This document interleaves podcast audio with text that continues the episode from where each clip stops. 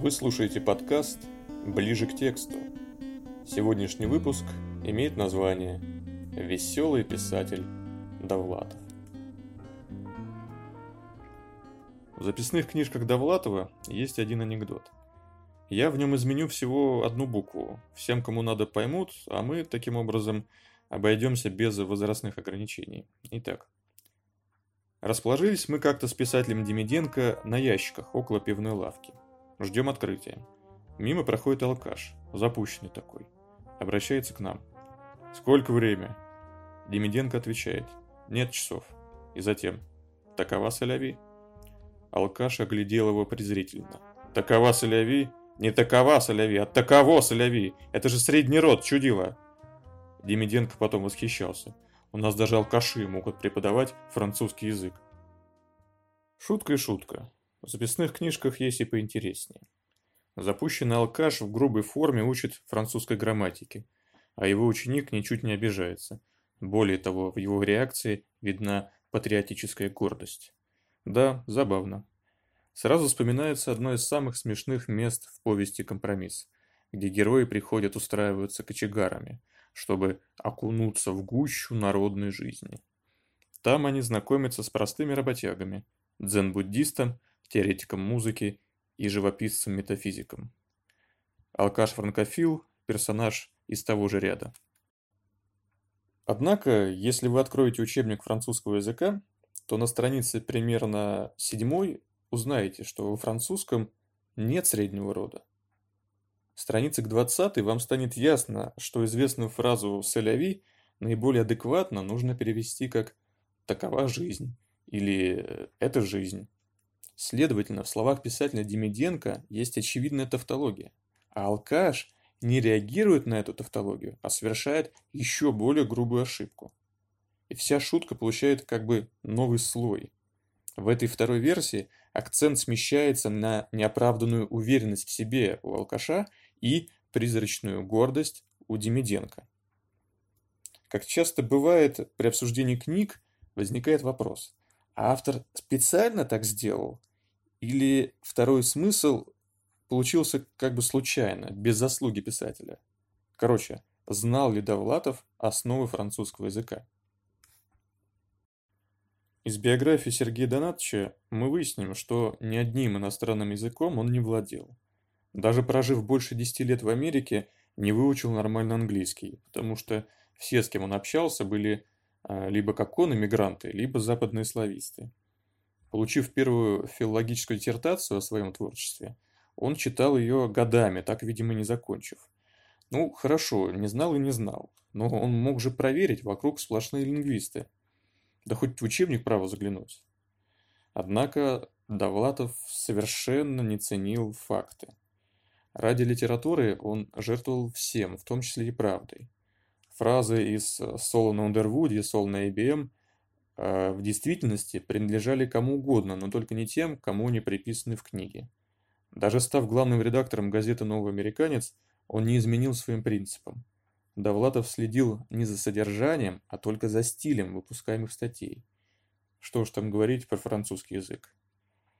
И все же. Была бы одна ошибка, пусть и с мнимым средним родом, можно было бы смело списать ее на случай. Но здесь две.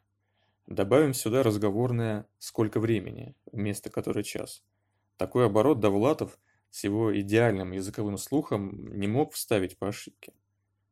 Тогда мы получаем редкий для этого писателя экземпляр – шутка, рассчитанная на дополнительное знание.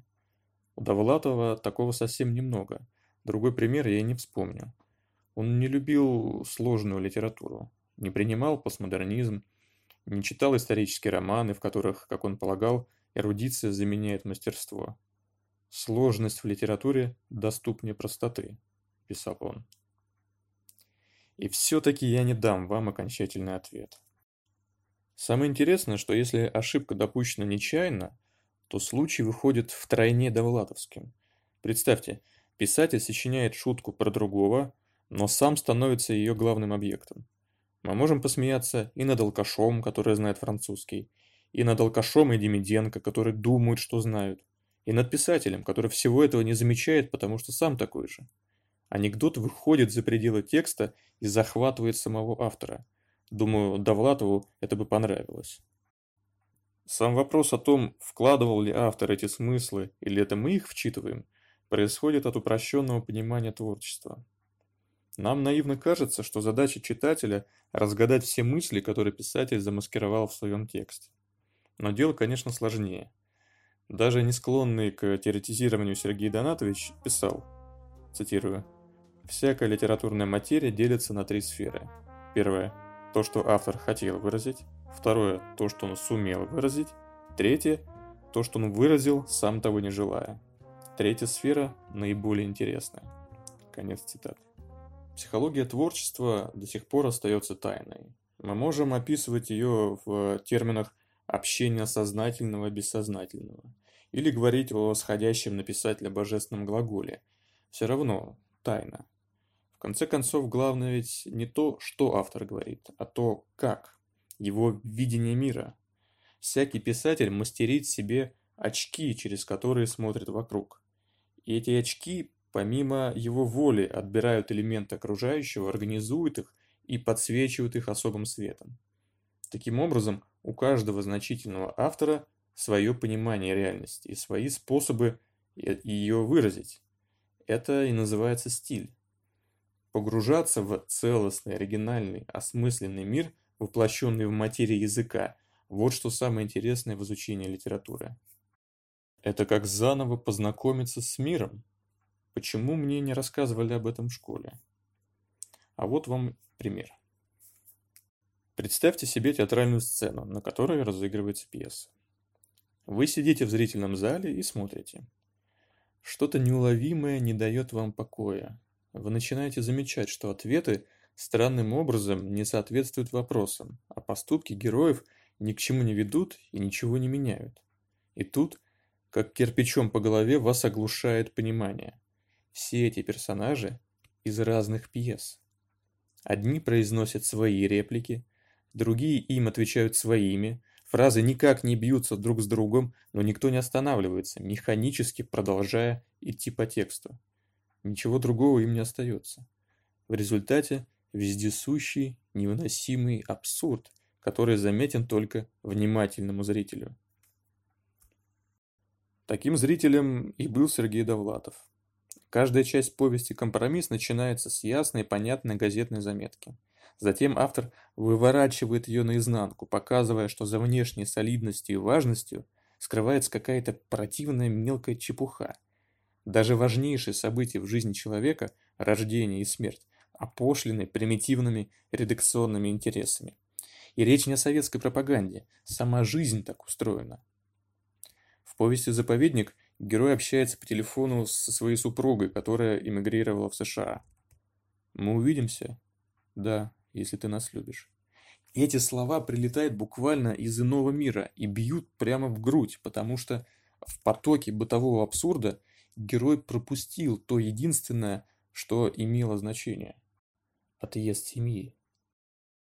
Самые симпатичные герои Довлатова, такие как Эрик Буш или фотограф Жбанков, просто отказываются быть участником этого тихого ужаса. Они игнорируют спектакль. Цитирую. «Знаешь, что я тебе скажу?» – отозвался Жбанков. «Не думай. Не думай и все.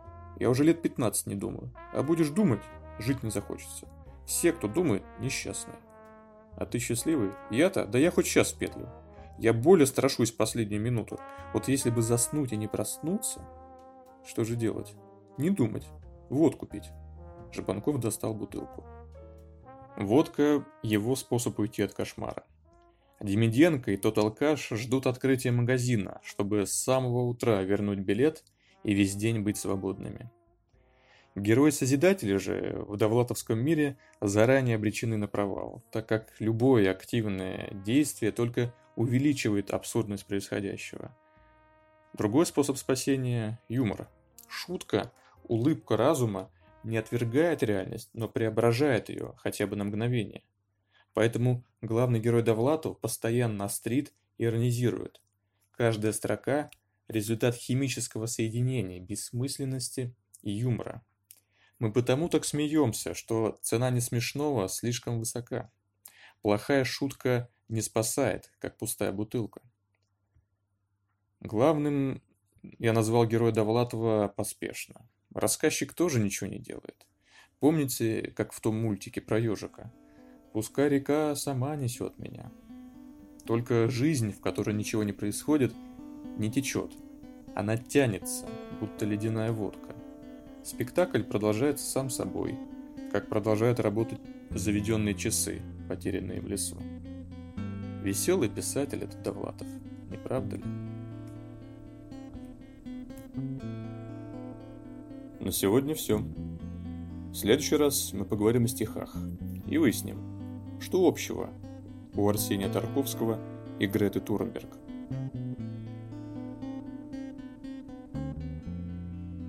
В этом выпуске звучала музыка Юрия Быкова из его фильма «Жить». До встречи! thank you